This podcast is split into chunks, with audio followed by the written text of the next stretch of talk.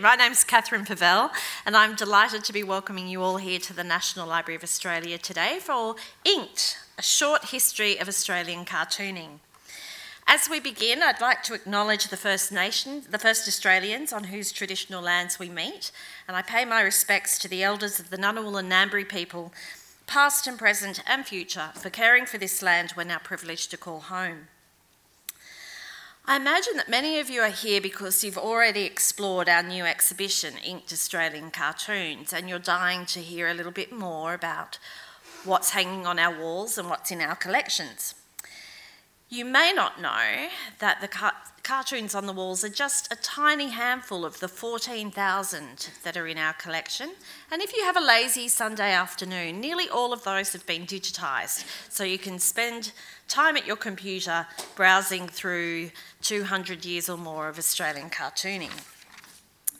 I'm delighted to be introducing to you my colleague and the director of the library's exhibitions team, Dr. Guy Hansen. Now, Guy is going to be giving us the overview today. He's the curator of Inked, but I should warn you that he has viewed, if not every single one of those 14,000, uh, then nearly every one of those 14,000 cartoons. That takes quite a lot of dedication, and I don't know how you choose 100, 200, 300 cartoons out of a number of that size. Please join me in welcoming Guy Hansen, and hopefully he'll tell us.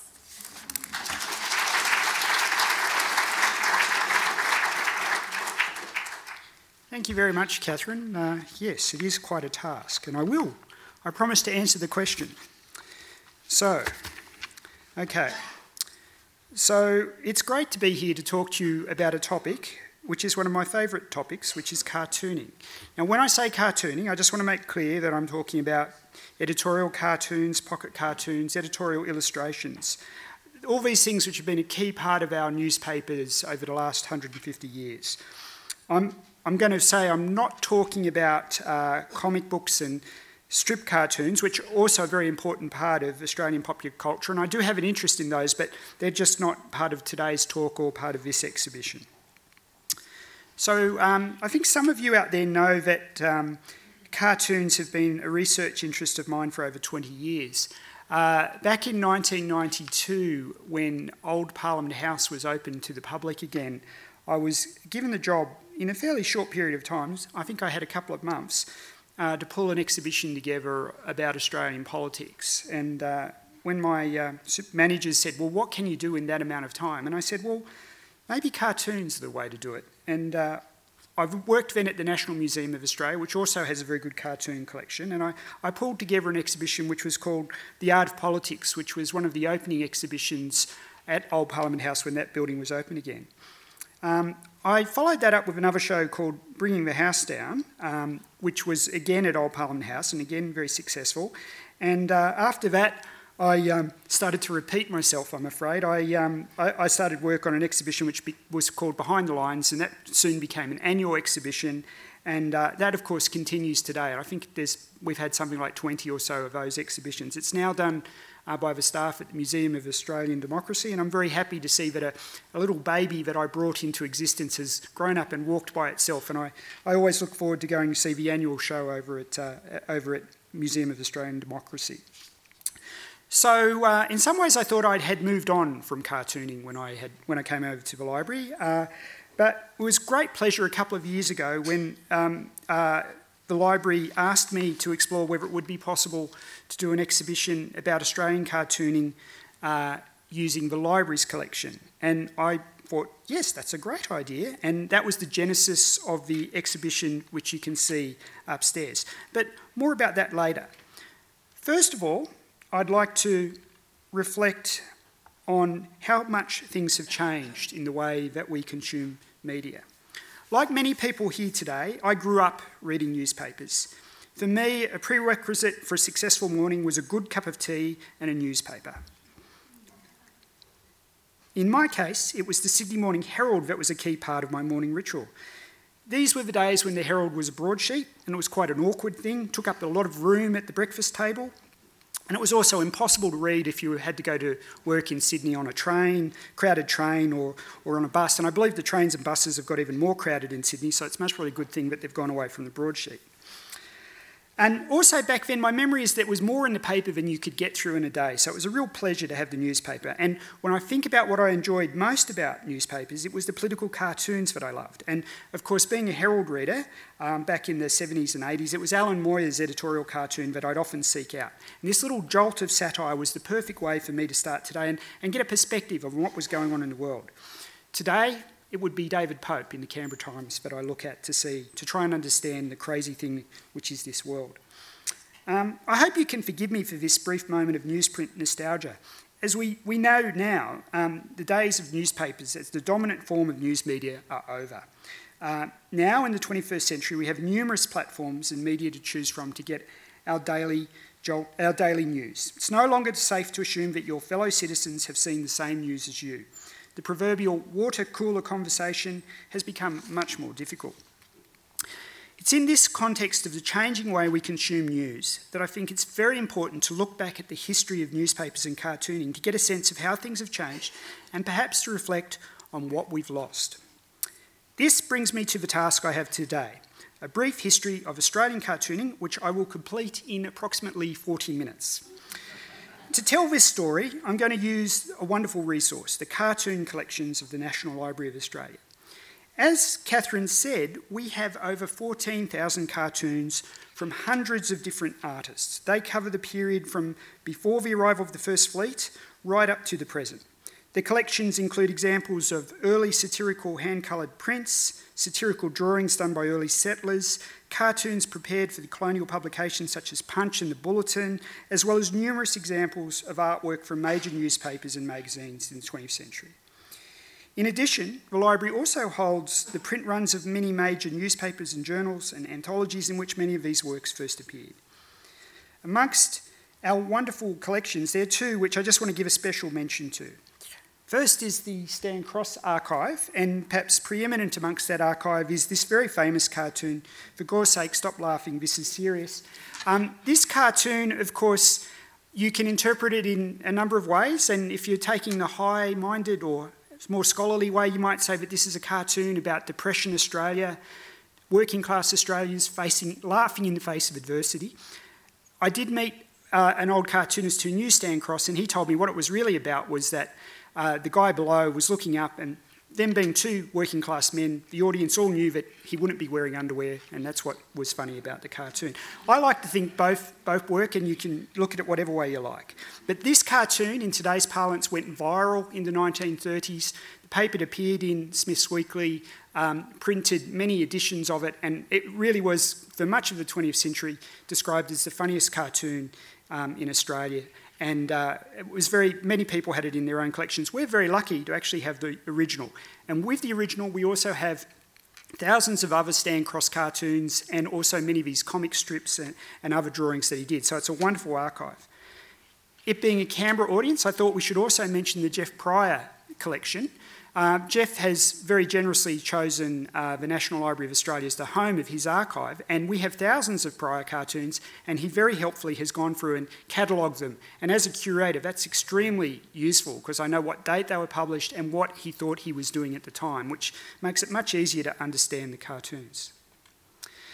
So, let me come to that question which Catherine asked um, how do you choose out these cartoons? Uh, first of all, I, I, would like to say that cartoons are, um, the collections of the library are, are, a little bit like a fossil record in the sense that we have thousands of cartoons, but they're only a small subset of the millions of cartoons which are produced by artists. And I sometimes think of cartoons in our collection like fossils in a geological record. They're, it's a very partial record of all the life which existed before, and you can go through and find the fossils and start to work out how cartooning um, how cartooning developed. So, what I had to do with my colleague, uh, Rosalind Clark, here, um, we had to go through all of the cartoons in the stacks of the library, looking at them one by one and trying to make a judgment.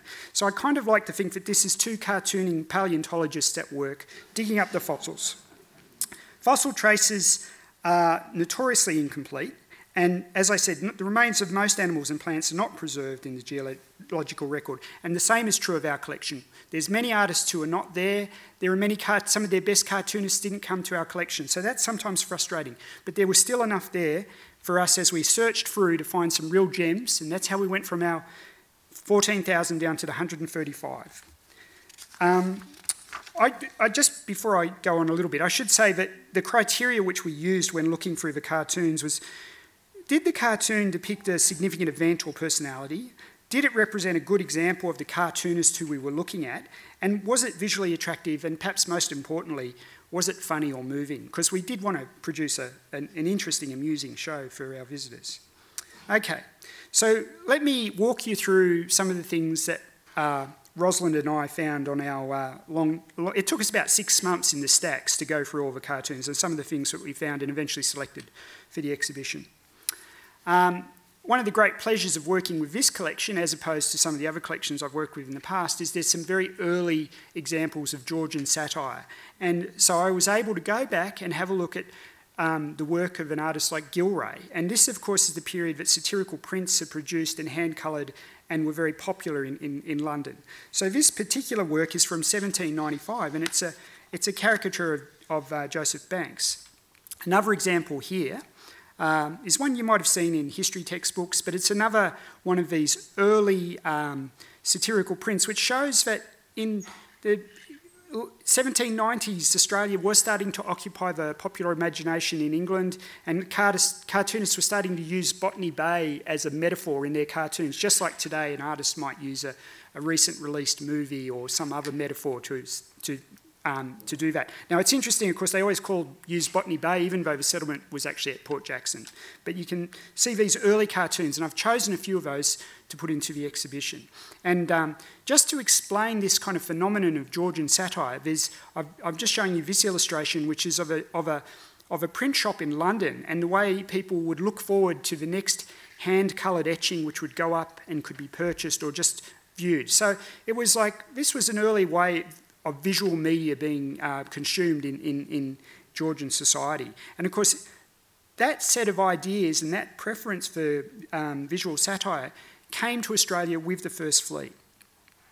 So if we think these settlers arrive in Australia, and of course, they don't have the printing presses, they don't have the capacity to produce those same sorts of prints.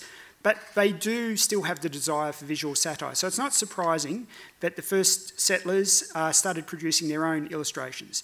Now, for a long time, this is thought to be one of the earliest cartoons that has survived in Australia, and it's of uh, the famous, um, it's called The Arrest of Governor Bligh, and it's that moment where the New South Wales Corps overthrew Governor Bligh, and uh, an officer in the New South Wales Corps uh, commissioned this illustration, which obviously humiliates um, Bligh, makes him look like a coward. Bligh denies that, he, that this happened, but uh, it's a wonderful example of the sort of satire which was produced at the time.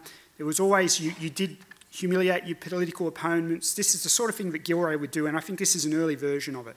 This cartoon is actually held by the Mitchell Library in Sydney, but we have a, a, a copy in the library here, which was produced by the New South Wales Government Printing Office in the 1890s. So the copy you'll see in the exhibition is over 100 years old. And for a long time, I think people thought this was the earliest cartoon. But uh, in our research on this exhibition, I was very pleased to find that the library holds an earlier cartoon, which is from 1804. And this is of, uh, about, this illustration is about the convict uprising um, in, at Castle Hill. Now, uh, I would argue that this image has many of the same conventions as a piece of Georgian satire. You can see the little talk balloons, it tells a story, it ridicules people. So I think this is really the earliest cartoon uh, which is in existence. And this cartoon really um, bears close examination. So let me take you through it. A lot happens in this cartoon, it compacts a lot of events which happened over a series of days into one image. So here you can see a Catholic priest. Um, who, who was with uh, the, the New South Wales Regiment, who went along and tried to persuade the Irish convicts to lay down their arms. So, lay down, uh, lay down your arms, my deluded countrymen. So, that was, that was a moment that happened in the battle. Um, here you can see uh, Cunningham, the leader of the convicts. Uh, he was parleying with uh, the English commander, and you can see he's got the Jacobite slogan, Death or Liberty. Um, and you can see the major um, there saying, uh, You scoundrel, I'll liberate you. I think that's a joke. Um, over here, we also have, uh, We're all ruined, saying another one of the leaders, and you, you can see it, Croppy Boy, Croppy lay down, of course, Croppy being a term for an, an Irish rebel. So there's a lot going on in this cartoon. Later on, going through time. So this cartoon moves through time. You can see uh, the leader um, being hit on the head with a sword by the uh, quartermaster Laycock. who's calling him thou rebel dog, and he's saying, "Oh Jesus." And you also can look at the cartoon and see that the English troops are organised and regimented, and the uh, Irish rebels are disorganised and running away. So you can see there's a lot of lot going on in this cartoon, and of course the end of the story, which happened um, some days after the rebellion, the rebel leaders are hung in chains at Parramatta. So the illustrator has pulled this all together into one image, and I think it actually works just like a, a, cartoon. And I think this dates from 1804. We did some detailed work on this to make sure it is from that period, and I'm happy to say I think it is now the earliest cartoon still around in Australia, and we have it in the library's collection. So just reassembling all those pieces, that's the, the larger watercolour. Now, of course, this was not produced as a print for sale, it was a one off watercolour, most probably commissioned by one of the officers uh, so that he could display it and then people could gather and discuss events soon after they occurred. Unfortunately, some of that story is elusive and I have to speculate, but I, I'm pretty confident that my interpretation is right. So, moving through time, I'm going to really skate across um, Australian cartooning history, just to pull out a few major points. And please forgive me if I, if I leave out your favourite cartoonist, um, but uh, I just want to sort of get this sense of how cartooning developed in Australia.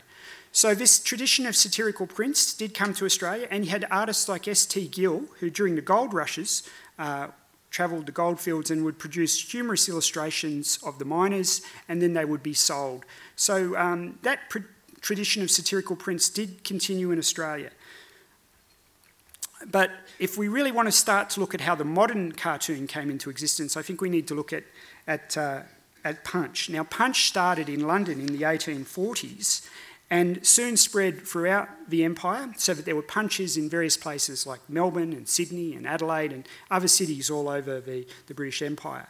And uh, Punch used a new woodblock printing technology to produce the same kind of uh, images which were in the satirical prints, but instead they were produced as supplements inside the periodical. And this really started to replace uh, the satirical prints and became more popular. And of course, these were more black and white images at this point. Um, it's also uh, Punch is the um, journal which gives us the word cartoon because it was uh, early on in Punch's existence uh, that uh, the word cartoon, which had previously meant sort of preparatory murals, uh, preparatory drawings for a major mural, very kind of earnest things came to be used for these illustrations. And it was directly ironic that, you know, punch drawings were, were kind of pretending to be as serious as these big major murals. So that word cartoon, which I think is originally an Italian word, came over to what we understand it today. So I think in punch, you begin to see the precursor of the modern cartoon. But the next stop on our quick fly through of Australian cartooning history is the Bulletin. And so the bulletin starts publishing in 1880, and you can see at this point in time, it's not really looking like the bulletin that we perhaps come to know a bit later. Uh, at this point, the illustrations used in the bulletin are more realistic and they're not necessarily gags or cartoons in the way we'd understand them. But a key thing happened at the bulletin very early, which was the editors of the bulletin, and I can read out a quote um, from the first edition, which is the aim of the proprietors is to establish a journal which cannot be beaten, excellent in the illustrations which embellish, embellish its pages, and unsurpassed in the vigour, freshness, and geniality of its literary contributions. So, one of the, the bulletin was established um, by uh, Archibald in 1880, and he, he wanted it to look the best, have the best writing, have the best pictures. And one of the things he did was recruit overseas. And uh, one of the first artists he recruited recruited in 1883 was Livingston Hopkins, or, who came to be known as Hop.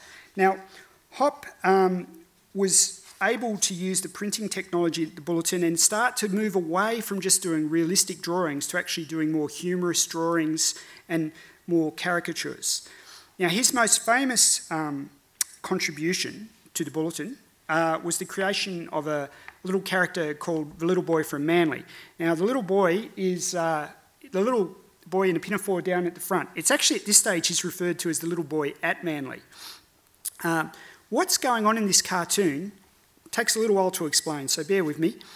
This is, uh, this is the moment of the return of the Sudan contingent um, to New South Wales. So if we go back to the Sudan contingent was sent out in response to uh, following the, the death of uh, uh, General Gordon at Khartoum, and you, um, there's patriotic fervour across the empire and troops are sent. The New South Wales contingent got there, didn't see a lot of action, did, um, and then came back. And the bulletin was very sceptical of what had happened, but it was, a, it was very much a patriotic, patriotic exercise which hadn't achieved much. So you have, in this cartoon, you have the Premier of New South Wales, over, Dalley over here on the side, and he's got on his, on his, his nag, he's got some medals, and you've got the actual New South Wales contingent getting off the ship. Now, what Hop was doing, much in the way of a cartoonist today, was uh, doing a parody of a very famous painting. This was painting was called Elizabeth was by Elizabeth Thompson. It was called the, the Roll Call, and it was about the nobility of um, of British troops in the Crimean War. And you can, you can see that this is you know, about noble sacrifice and about harsh conditions and, and you know, uh, how, how difficult war is. And then you come back to the New South Wales contingent, and if you look across, the worst injury you can find is a toothache in the centre there.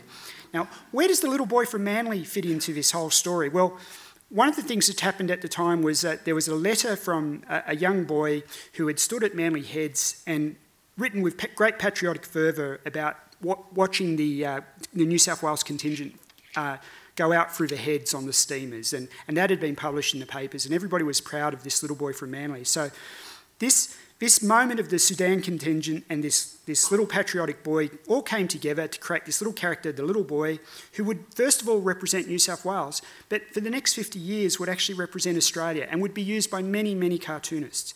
So, here is a cartoon. Um, from 1906, and you can see the little boy here. I've chosen this one today because it's the day after the budget. And the little, the little boy from here is pushing along the deficit. And as you can see, the deficit is getting bigger and bigger. I think you could do this cartoon today, except there might not be room for the deficit. Um, so uh, that's Livingston Hopkins. The other cartoonist who uh, the Bulletin recruited, who really, I think, ensured that the Bulletin became such an important paper, was Phil May. Um, here's a photograph of, of Phil May. He was brought out from England where he was a well thought of illustrator, but not having a particularly successful career. Came out to the Bulletin, really shone in Australia, and then was able, stayed for quite a short time, but was able to go back to England and have a very successful career. So these two guys, Hop and May, really became famous, important illustrators in Australia. And a couple of examples of May. May's beautiful line work, a lovely um, a lovely uh, caricature of Sir Henry Parkes here, and uh, um, you can see that the kind of printing technology that they had at the time, May had really mastered it and could pr- produce the most beautiful images. And one of his most famous images is this one, the Mongolian octopus, which is a sort of amazing piece of propaganda, uh, which of course underlies the, the, the, notion that the editors of the Bulletin had, which was that Australia should be a white Australia, very anti Chinese. And you can see May has brought all his skills as a draftsman to illustrate the propaganda of the, of the Bulletin. And that's a good point because I think at this stage the artists were pretty much doing what the editors told them to. Later on, cartoonists had developed their own voice, but in this period they were pretty much hired guns working for the editors. Another um, famous, uh, another famous cartoonist was uh, Lindsay. Now, Norman Lindsay, of course, is known for many things his writings, uh, his other art, but he, he was uh, an artist at the Bulletin for a long time and did some amazing work. So, I've got some examples of, of his work um, from the First World War period. I've got this um, cartoon here, which actually you can again see the little boy from Manly appears, and the little boy's looking a little bit confused because he's just got the news that the First World War has broken out. Um, and this actually was Lindsay's cartoon, which was produced at the beginning of the war for the Bulletin. Um, we've got here um, one of the propaganda posters which Norman Lindsay worked on. So Norman Lindsay was a bit of a hired gun as well, and I've got a little bit of an exam, um, some great oral history which the library has from an interview with Norman Lindsay. I'll just play it now. Is a form of picture writing. You've got to symbolise a situation or an idea in form, and it's a very powerful form when dealing with the event, action of events, uh, because uh, the, it's an, an impact straight away. The uh, onlooker sees the idea in action, you see. Well, it's a form symbolism, and you must make these compositions. And they give you all sorts of devilish compositions.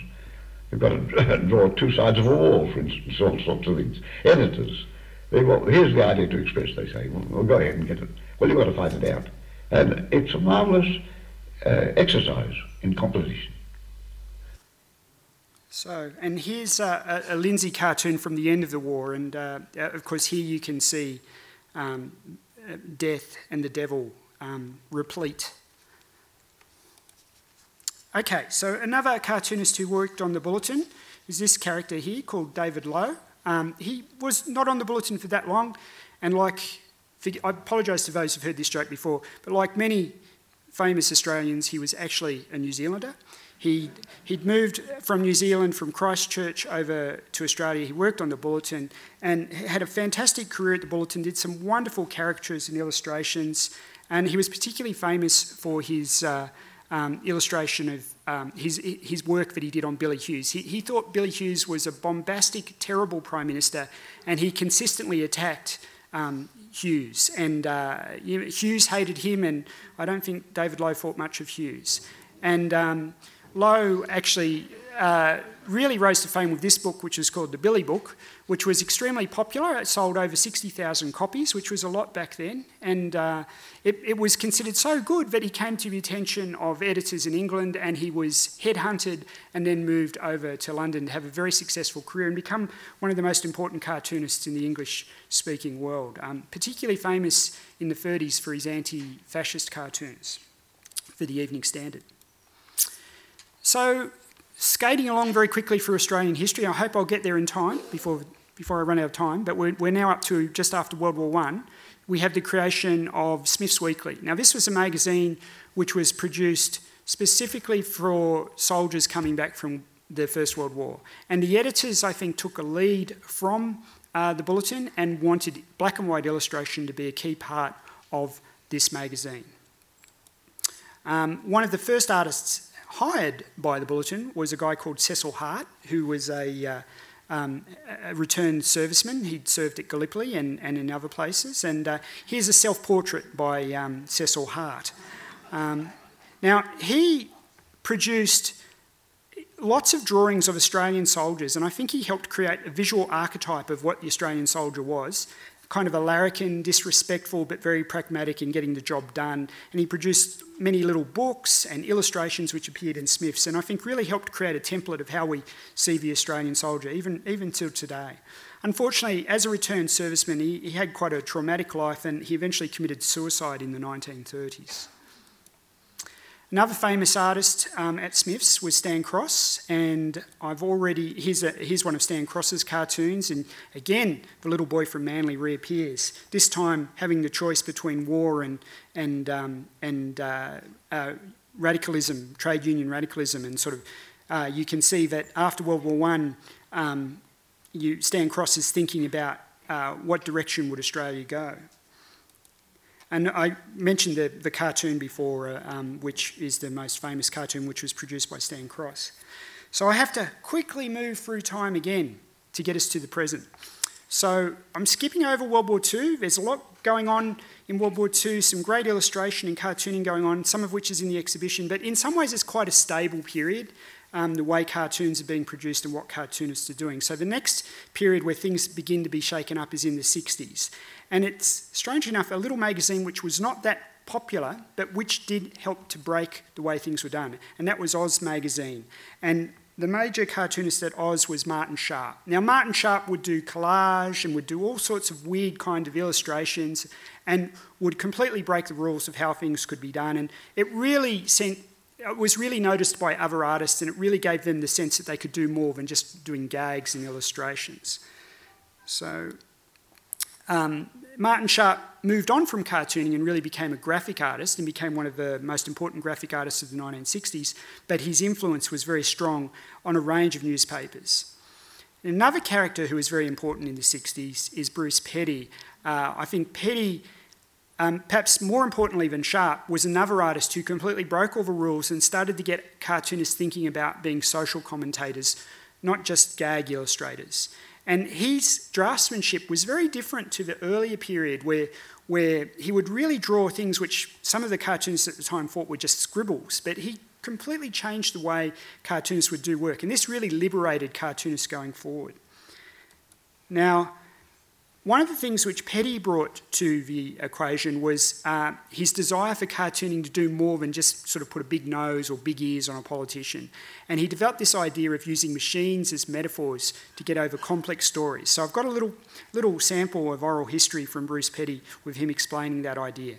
Making cartoons, one, it keeps coming up the problem of economics and how you treat it. And usually you finish up treating economics in a political cartoon as uh, as putting a funny nose on the treasurer or big ears on him, and a general insult in the hope that that's uh, that's going to get across. Well, everyone knows that isn't this isn't terribly sophisticated economics, but to do any more starts to um, get terribly complicated.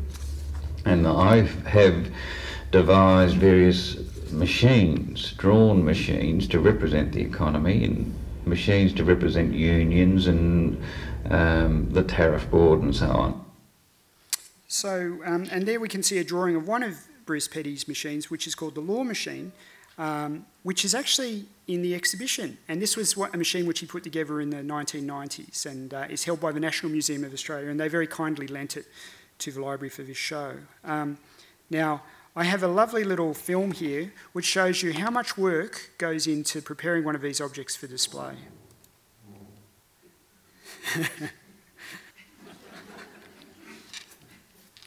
yes. So you, you can see that sculpture up there. It's a, it's a beautiful thing, and um, it was a lot of fun installing it. Um, uh, I think the staff quite enjoyed putting it up.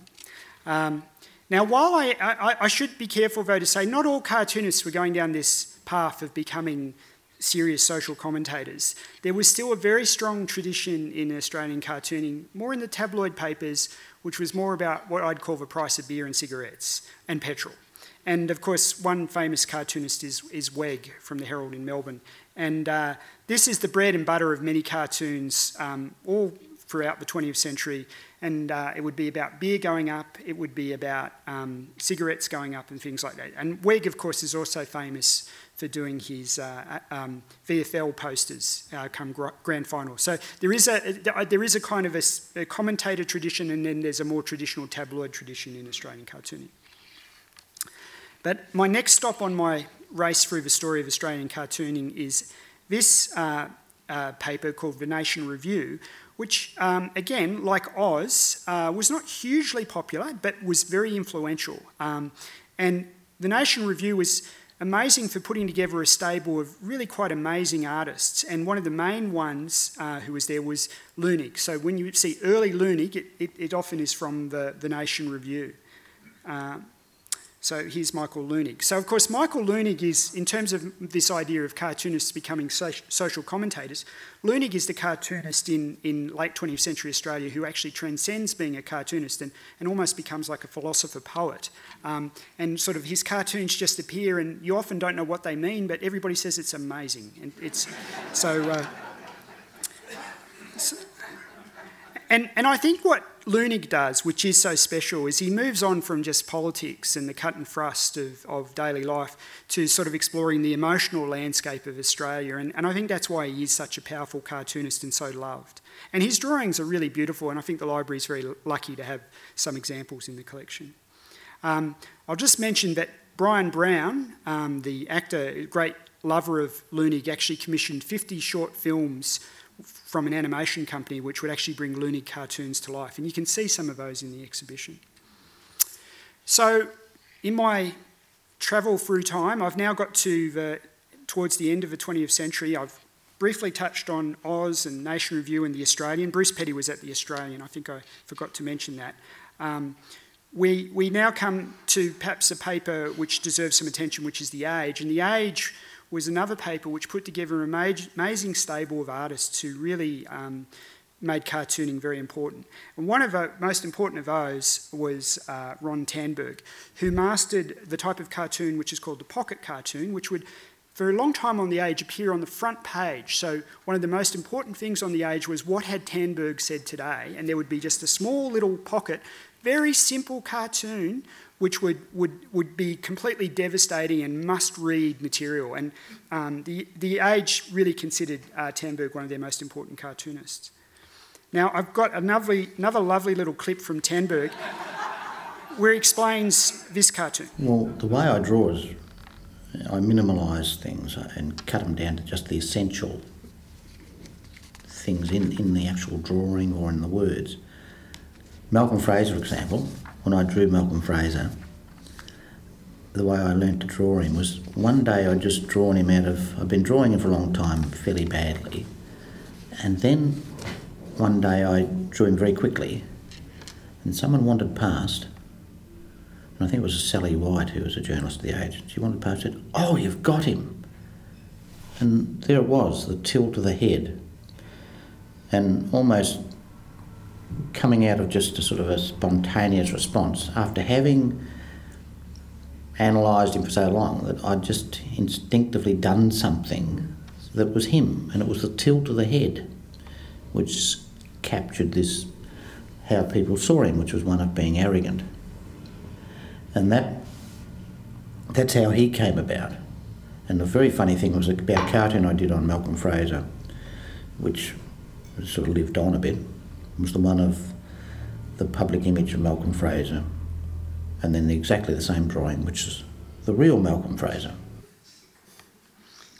So, Another cartoonist um, I got a brief quote from is Peter Nicholson, who was also at the Age, but then, of course, later in his career was at the uh, the Australian. And I love this quote because he sort of takes on the, what he sees as the importance of the role of a cartoonist. I feel that my work has sort of matured over time. That I don't feel that a cartoonist simply should be a propagandist for a point of view, but that rather, if a variety of ideas grow out from the way, the humorous way in which you depict a situation. You know, if it's funny and if it's true, then it makes a good cartoon. Okay. So let me ask you a question. What has been missing in my story so far?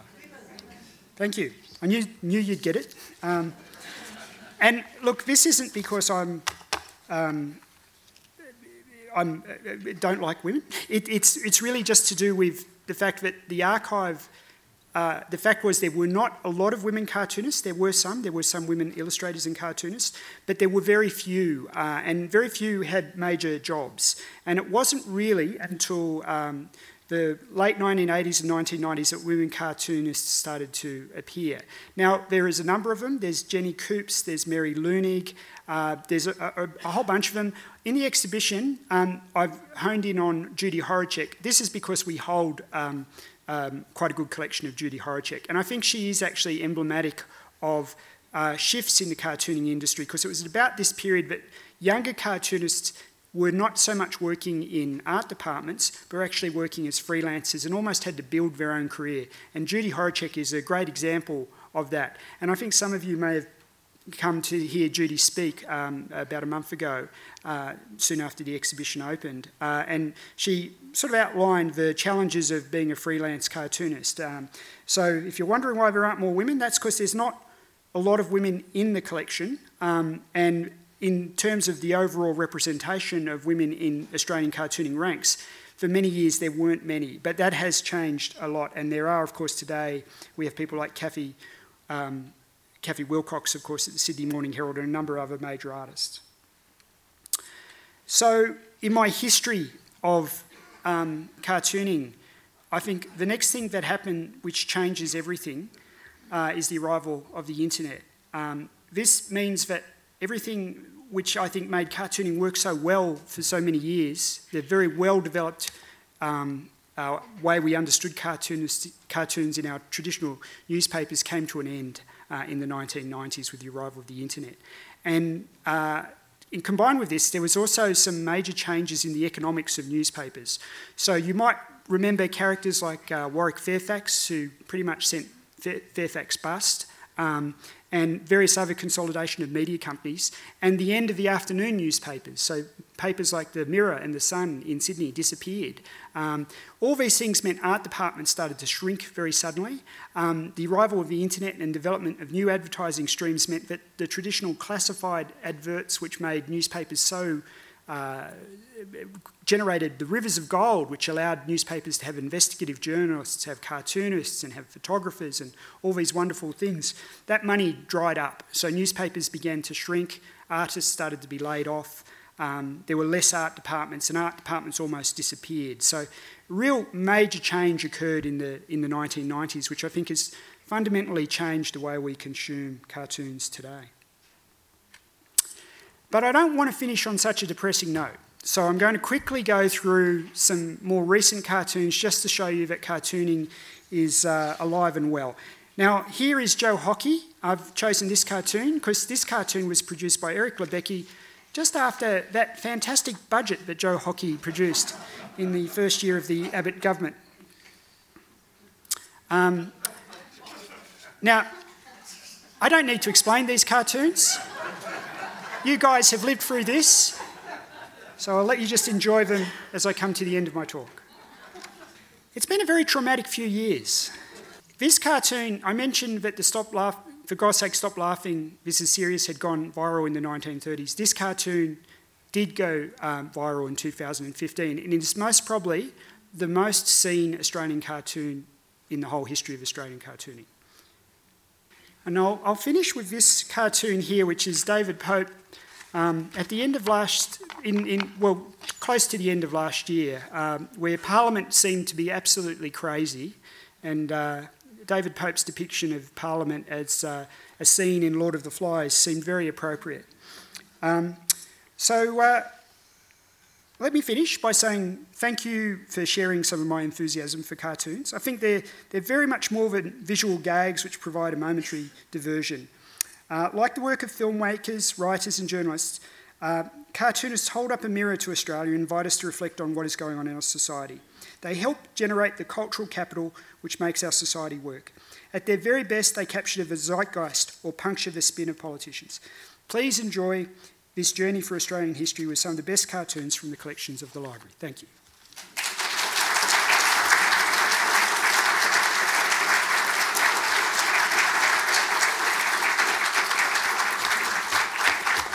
So I'm, I'm, sorry for that. There was a very rapid um, run through 200 years of history, but I'm um, happy to take any questions if you have any.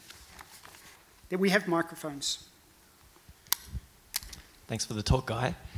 Um, I, I just note that some of the, well, pretty much all of the recent cartoons that we've seen at the end of the talk, the audience was laughing straight away when they saw the image. So there's almost a trend to a, a rapidly understandable joke in today's cartooning, whereas the earlier ones with the Irish convict rebellion, you really need to look for a long time to read all of the little captions and so forth did when you were looking through the archives for this project, did you see many of those older cartoons that were instantly funny, or was it more of a, a laboured process back in the day? I, I think what you're what you're what you're pointing to there is that we all understand those last few cartoons because we live in the culture and we understand. The thing about cartoons in the past is they're they're actually largely completely impenetrable, and you Ros and I would often stand in the stacks and say, What is this about? I have no idea. And, and I'm an Australian historian and I sort of know many of the characters who appear in the story, but it's sometimes quite difficult. And it, it's a real curatorial challenge to bring back to work live, uh, life art, works of art which are so hard to understand. And in the exhibition, I've gone against one of my own rules, which is to have extended labels on every every cartoon, and that's because I think you need the information to understand what's going on.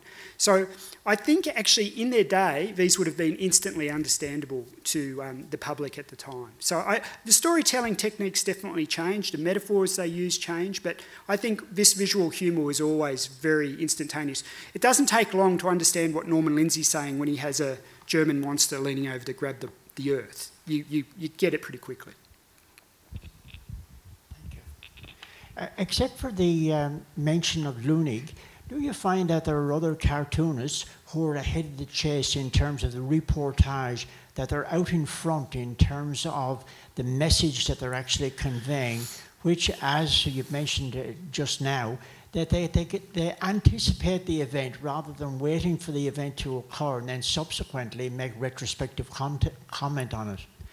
Yes, no, I think Leunig is the, the, the clear leader, but um, I think somebody like uh, Bruce Petty uh, also was able at times to completely go in a different direction to where the newspaper was going and uh, um, draw cartoons about Australia's relationship with the rest of the world or with the Vietnam War and various things. So that's one of the interesting things is cartoonists shifting from that earlier part of the 20th century to just sort of doing what they were told to actually becoming commentators in their own right. And I think in some ways, sometimes people look back and say the golden age of Australian cartooning was uh, the 1890s with the Bulletin.